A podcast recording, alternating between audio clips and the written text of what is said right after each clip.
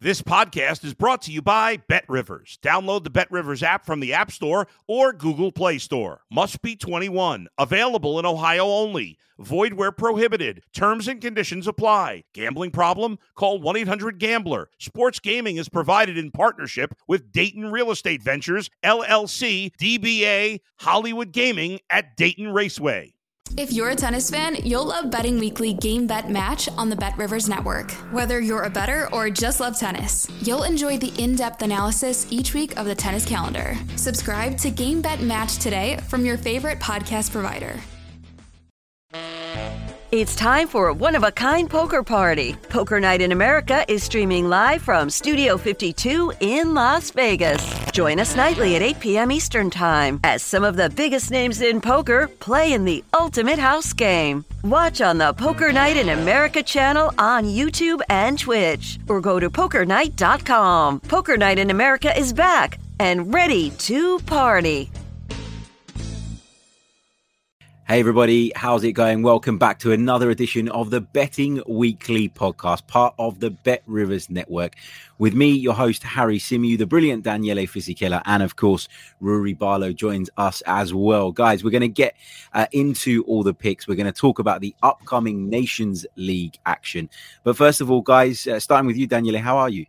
I'm all right, very well. Very good weekend in Italy. Uh, you know, up to the break, great game. Finished with Napoli, uh, Milan. We watched it. Juventus lost, Inter lost. So a few, a few shocking results, but yeah, all really good. Bets going good in terms of picks. So yeah, fired up for the Nations League round as well. Brilliant stuff. Uh, also joining us, Rory. How are you, mate?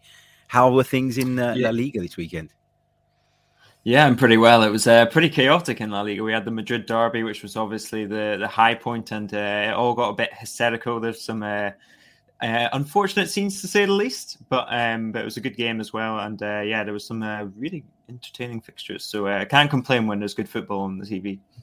Absolutely, there's nothing better, is there, than spending your weekend kicking back, watching the football. And if you cash in winners as well, then uh, what more do you want? Uh, Daniele, let's uh, let's dive into these uh, UEFA Nations League picks. Then, uh, plenty of action to come. International break, which means that the domestic leagues take a pause and we turn our attention to international football. And this is the last international break, if I'm not mistaken, before, of course, the World Cup, which takes place in November. So, Daniele, we'll come to you first. And I believe uh, the first game on your list involves Belgium and Wales. Talk to us a little bit about this one. First day game, Belgium, uh, Wales. Uh, my pick here, uh, start with that, is a half-time, full-time win for Belgium. So Belgium to be winning a 40, 45 minutes and a 90 minutes, which pays minus 105. Uh, well, you might wonder why, because the last two games between these two finished 2-2, but they were in very different circumstances. One was a World Cup qualifier where Belgium had already sealed their place in uh, Qatar. Um, Belgium are stronger than Wales. You know, if you would have asked me a few years ago uh, who was the stronger team, yeah, would have said, yeah, Belgium miles ahead than Wales. But recently, perhaps the distance between these two teams has shortened a bit because Belgium had lost a little bit of spark, the so-called golden generation hasn't delivered. The results haven't come this way, especially in big matches, they have not delivered. But normally, when they play at home, these sort of games, they are reliable. Um, they're without Lukaku, they're without Origi. Up front will be Mertens and Batshuayi. But this is a chance for some of the players, like Hazard, for example, to claim the place in the World Cup. De Bruyne is in great form. The defense, maybe that's where the doubts are, you know, with Vertonghen and Alderweireld, which I don't think they are at the level they used to be. But they got other uh, players coming on. Maybe Castagne, who's not having a great season with, with, with Leicester, could be one of the centre backs. Overall, I think is a good, strong outfit who should try to win this game in order then to play a winner takes it all with the Netherlands in the last game of the uh, group. And when it comes to Wales, um, I think often we say Wales, uh, if you put if you look at the team at the roster, is a championship team, is a League One team because that's what most of the players play. I, I, don't buy into that because when they come together, the cohesiveness, the, the team spirit is something else. You know, they really perform. But for this game, they are affected by a few injuries. They might be without Gareth Bale, who plays tonight on Monday in the MLS, then flies back to uh, to Europe. So they might not risk him really if he only lands on Tuesday, considering there is a World Cup around the corner. And by the way, Bale only started one game in nine in the MLS, so he hasn't had really the great impact there. They're also without Davies, who's having a good season at Tottenham, Joe Allen, Ramsey. Uh, so they need to help. They need at least a couple of win, wins, Wales, to not go down in League B, which I think in the end they will do. Uh, they only won four of the last 11 uh, Wales they were not helped by the fixtures because they played two Nations League games in between the World Cup uh, qualifier final against Ukraine, which they negotiated well. So in the end, the two defeats were two reserves team that they played. But uh, they left their eyes on the World Cup here, and you know a lot of absentees. I think Belgium favorites, even if they scrape it, I think it's going to be a home win. So half time, full time, Belgium minus 105. Brilliant stuff. Uh, Rory, let's come to you for the next one, mate. Uh, let's go to the game between Turkey and Luxembourg. Should be a routine win for Turkey, at least on paper. It really should be. Um, the one thing that I found that was quite interesting during my research was the fact that Luxembourg are no longer the pushovers that we sort of tend to think of them as, quite to the same degree, at least. In their last kind of five games, um, they've not conceded more than two, and uh, you have to go back to Northern Ireland was the last time they conceded three, and that was kind of back in March. So yeah, there is sort of a defensive solidity. I think Luxembourg have very much developed into a side that are capable of being organised, of making another side break them down. On the flip side, I do fancy Turkey here. I've, I've got them at over 3.5 goals to win at plus 215. And I think I don't know if you remember before kind of the Euros that everyone had Turkey as this kind of like dark, dark horse, horse, that was yep. gonna come and cause trouble and, and upset a few uh, sort of big names. Never quite happened, but they did. Well, they met have... Italy, didn't they, in the opening game? Yeah. absolutely yeah. pummeled. I'm, I'm, sure Daniel uh, remembers that pretty well. Yeah, absolutely. Um, but uh, yeah, so this was a Turkey side that didn't quite deliver on the promises there, but I think it still has those young pieces that people were talking about. Their last five matches, they've scored 16 goals, so they're average averaging kind of just over three a game against the Luxembourg side. This is in Turkey. I should preface this with the fact that their last meeting was 2 0 uh, to Turkey in Luxembourg, but I think that home advantage will give them a bit more. I think the game that they had that finished 2 0, that was kind of in that weird June period during the Nations League where teams were tired. It was the end of the season, and I think everyone, included the teams, just kind of wanted to get through those fixtures. So that's kind of why I fancied Turkey to, to, sort of be a bit better in this match. And I think, yeah, they should have too much for Luxembourg. It would just be a matter of how many, to be honest. I, I, li- I, like it, by the way. I think the catch is that uh, Turkey are the highest scoring team in the Nations League. They scored 14. Of course, they play in League C. They were relegated. They're already qualified, though. So maybe, you know, it doesn't really matter for them. But I agree with them. They're, they're too good, uh, I think, for, to, to, to win this. And, you know, if you look at the stats, I think it's also the team that's got more shots on target and most attacks in the UEFA Nations League. So, yeah, I really like that one. Brilliant stuff. Uh, let's come back to you, Daniele. Uh, your beloved Italy yeah. take on England. That's uh, a tough Friday one. night. Yeah, look, where is it? There we go. oh yeah, here we go. There we go. There we at go. Least at least it's two of us. yeah. go ahead, mate. What's your thoughts on this one? Look, uh, I don't know why. Weirdly, the odds are very similar for Italy and England to win this one. But I think England, on paper and man for man, at the moment, they're a stronger team than Italy. I know that it was a nil-nil at Molineux in June. It was a drab affair. They both, you know, really didn't seem to be bothered. But I'm going to go for an Asian handicap zero for England here, which pays minus 105. And if you think about it, if you compare where these two teams are, well, by the way, one is in the World Cup, one is not.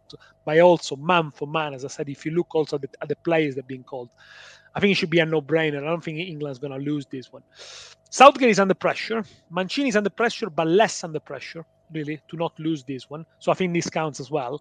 And you know, since Mancini started the so-called rebuild, two wins, two draws, two losses, only one clean sheet, by the way, which was that nil-nil against England.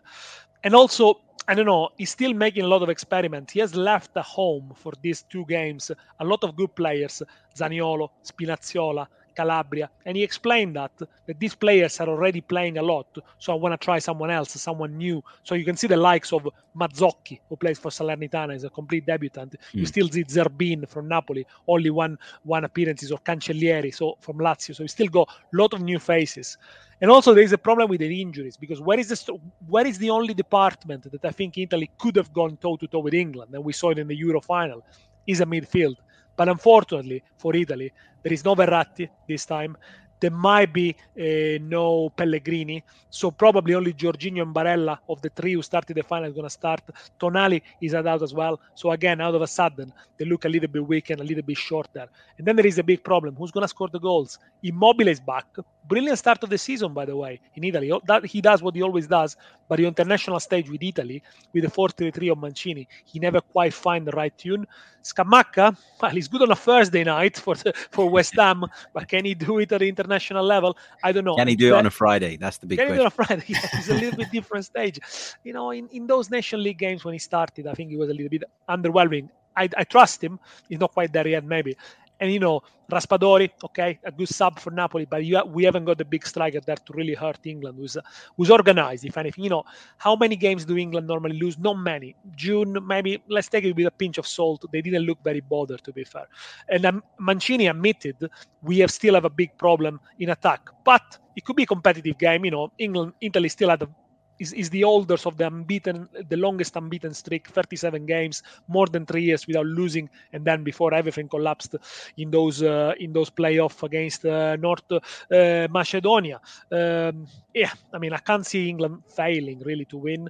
Could be a low scoring game, but I don't think it's, it's a one that England this time doesn't lose also because they might face relegation. So they need they need a kick on really. And there are a few play, players that want to claim the spot in, in the World Cup, which unfortunately mm. Italy are going to watch on the TV. So England, uh, Asian handicap zero, minus 105. Brilliant um, stuff. Uh, Ruairidh, let's come back to you, mate. Poland versus the Netherlands. On paper, at least a very competitive clash. Yeah, it's an interesting one. I find I think the Netherlands for me are maybe the most entertaining side in international football. They seem to not subscribe to the rules of being defensively solid and organized. It's just about trying to win games. So I've gone both teams to score in this one over 2.5 goals. That gets you plus 117. And just looking at the stats, I do have to I do like it. I mean, it would have come in five of the six uh, last games that the Netherlands have played. They would have uh, uh, got you your money back there. They've kind of got arrested Frenkie de Jong and Memphis Depay coming back to them, who are playing at Barcelona from time to time, but they're two key, key players for the Netherlands. And I think they're much more comfortable when they come back to the national setup under Van Gaal. They're important. They they kind of feel the love of the of their kind of home crowd, and so I think those two will will be sort of back in their groove and feeling very much more comfortable than they are in Barcelona. Their last meeting finished two two. This is a Poland side that 22 of their last 23 games, I think they didn't score in their last game, but 22 of their last 23 they've scored in. You've got Lewandowski, insane form, 11 goals in kind of uh, eight, nine games for Barcelona.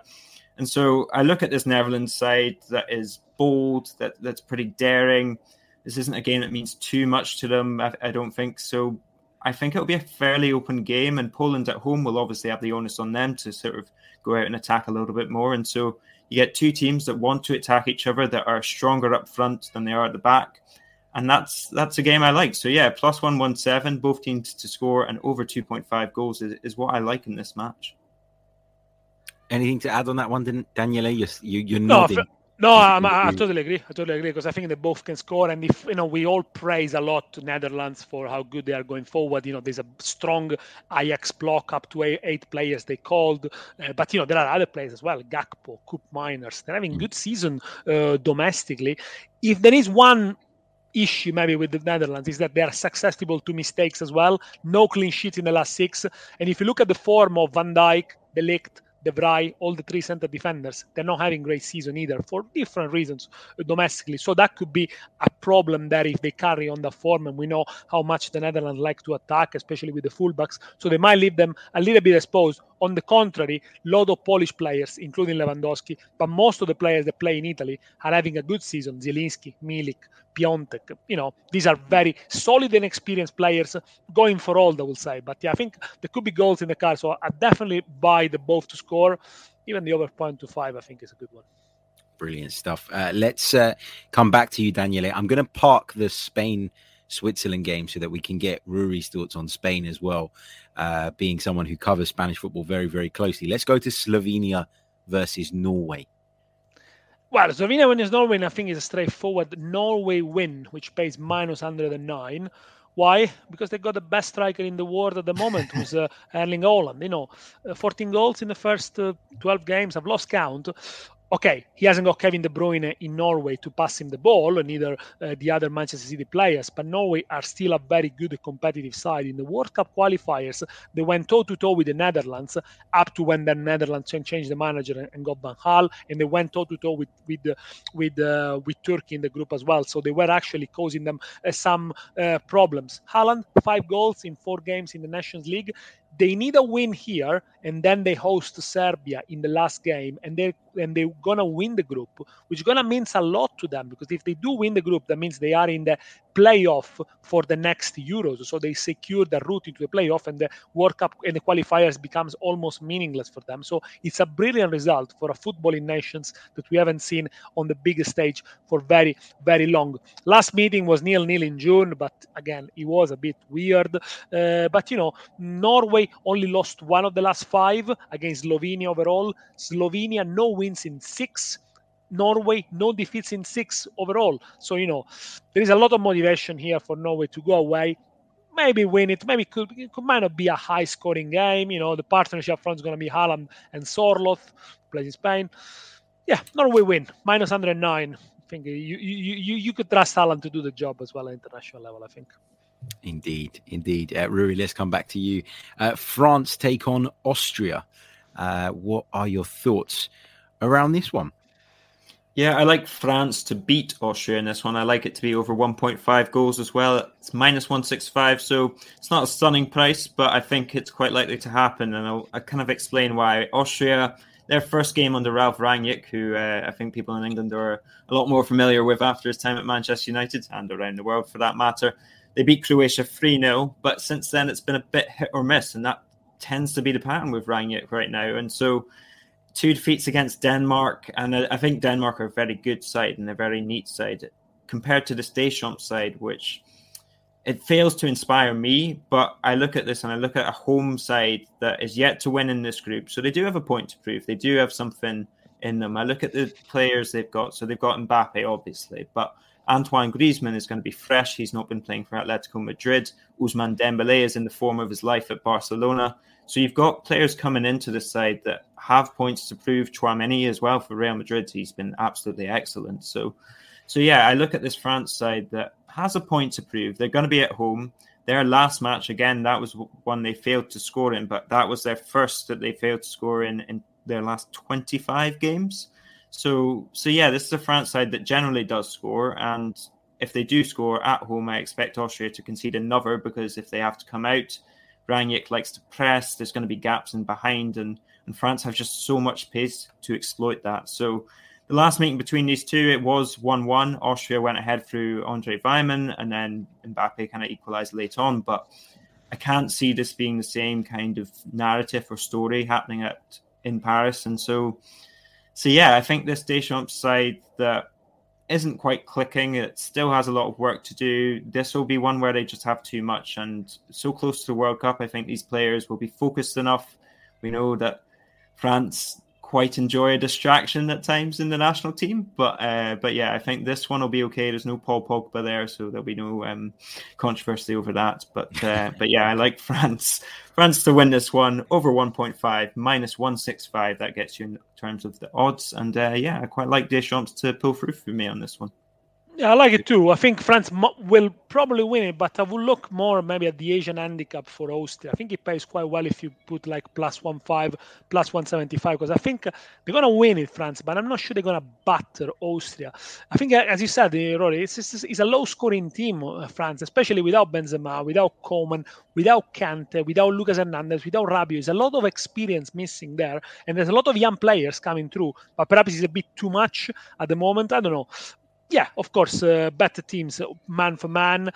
Austria, they could cause them problem. I think uh, they only score in seven out seven out of the last eight, uh, and they got a very informed Arnautovic that is scoring six out of seven as well. What I would like to see with Austria is just not playing the counter attack as they did in the first few games with Rangnick. Let's see if they actually can produce a little bit more propositive football, and that could make it into an interesting game. So, yeah, I agree with you. I think uh, it could be a high-scoring game. It could be a France win, but I think Austria are going to give them some some some food for thoughts. I think, and, and, for that matter, Austria have very little to lose in this match, so it's kind of a Absolutely. hit to nothing, which I think makes for more offensive football um, in this sense. And so, yeah, I do I do like the goals to be at least two, um, regardless of the result, even. Brilliant. Uh, let's come on to the uh, final game then. Uh, Daniele's gone for Spain against Switzerland. So we'll get Daniele's thoughts and then we'll get Ruairidh's thoughts on Spain as well, uh, being someone who, as I said earlier, covers the league very, very closely. Uh, Daniele, go for it, mate. Under 2.5 goals, minus 125. Uh, it is true that Spain, Spain always score in the last 10 games. They only lost one game, but only one occasion in the last 10 games they scored more than two and that was a 5 0 against iceland. In four games they only scored one goal and they still have some doubt with injuries. You know they miss Oyarzabal which i think it could have been a very good outlet for them. So it's going to be uh, morata up front. And morata we know is a little bit hit and miss. He goes through spells. If he's very good he, he keeps scoring. If he has a, a, dry patch then he doesn't score for many uh, many games. But you know spain are very good at keeping possession as slowing the game down and I think that's what we're going to see. We're going to see Spain with a lot of the ball here, not necessarily converting all the chances they created. And the reverse fixtures, it was 1 0, very scrappy for Spain. Actually, I think the people in Spain, Rory, you, you probably know this better than me, they were really critic after the 1 0 win in Switzerland of Luis Enrique and how they approached.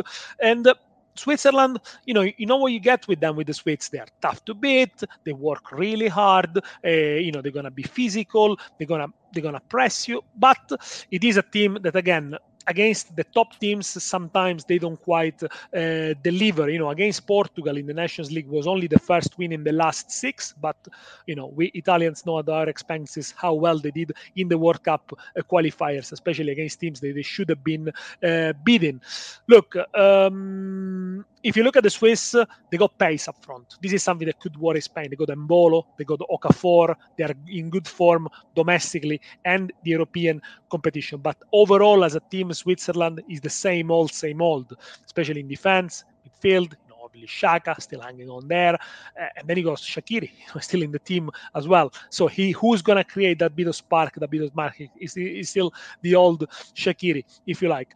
You know, good test for Spain. Um, under, I think under under 2.5 goals here, uh, low scoring game. Yeah, it could be it could be a scrappy win for for Spain, minus 125, as I said. Rory, what are your thoughts on Spain? First of all, do you agree with sort of how Daniele is approaching this one, and and can you kind of give us some some context around where this Spanish side are at at the moment. Yeah, I think there's a lot of logic to, to where Daniele is going with this. And uh, incidentally, I was actually at the uh, game where Jorginho skied the penalty against Switzerland oh, wow. um, oh, wow. to put Italy essentially at the World Cup. And so, yeah, I, I, watched that game and I watched Zakaria be very good against the Italian midfield. I watched Okafor cause a lot of problems um, in behind for Italy. And those are two players that I, I like that you've kind of highlighted them because I think they're players that will also give Spain issues.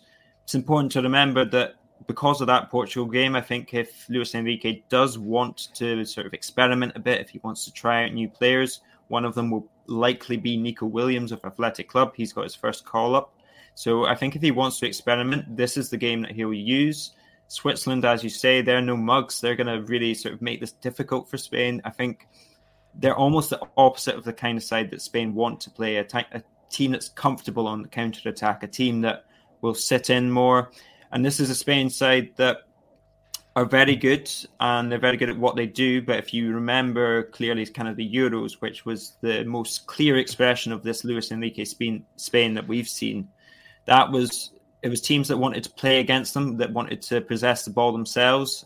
They were the teams against which Spain did best. Yeah. The teams that sat deep countered them gave Spain a lot of trouble. I remember the Sweden game in particular; they just couldn't break them down. So, so yeah, this is a Luis Enrique side that will be experimenting. Morata's not in great form. There's there's questions about who's going to be starting up front. Pablo Sarabia has been very good for them lately, but he's probably going to be one of them as well. And he's not had that many minutes for PSG. So, yeah, as you say, this is Spain side that has question marks about it. I think they'll be okay in the World Cup, but in the Nations League, I think it can be pretty hit or miss for them. So, good stuff. Good stuff. Uh, that's all the picks then. So we've got uh, a total of uh, seven picks between the two guys uh, which of course you can go back, rewind, and, and listen to uh, the context around if you're interested in taking some of those on. Uh, be sure to follow both the guys on social media. Their handles will be in the description. Make sure you're subscribed to the Bet Rivers Network. And if you're listening to this on podcast format, make sure you leave us a review. We'll be back uh, very soon with some more Nations League chat in the coming days during the international break, where the attention shifts from club football to international football. Thanks to Daniele. Thanks to Ruairidh. We'll be back soon. Until next time, take care. Ciao. Thanks for listening to Betting Weekly Extra Time on the Bet Rivers Network.